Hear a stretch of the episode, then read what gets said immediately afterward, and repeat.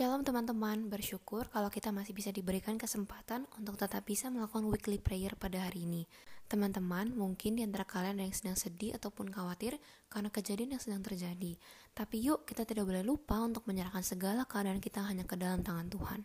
Cerita Nuh dalam Alkitab mirip seperti keadaan kita sekarang loh, di mana dia dan keluarganya berada dalam bahtera berbulan-bulan.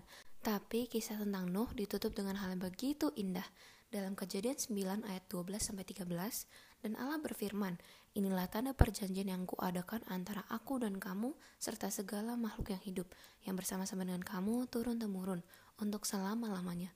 Busurku kutaruh di awan supaya itu menjadi tanda perjanjian antara aku dan bumi, pelangi. Itulah tanda perjanjian yang Allah berikan kepada Nuh saat itu dan berlaku untuk kita sekarang juga.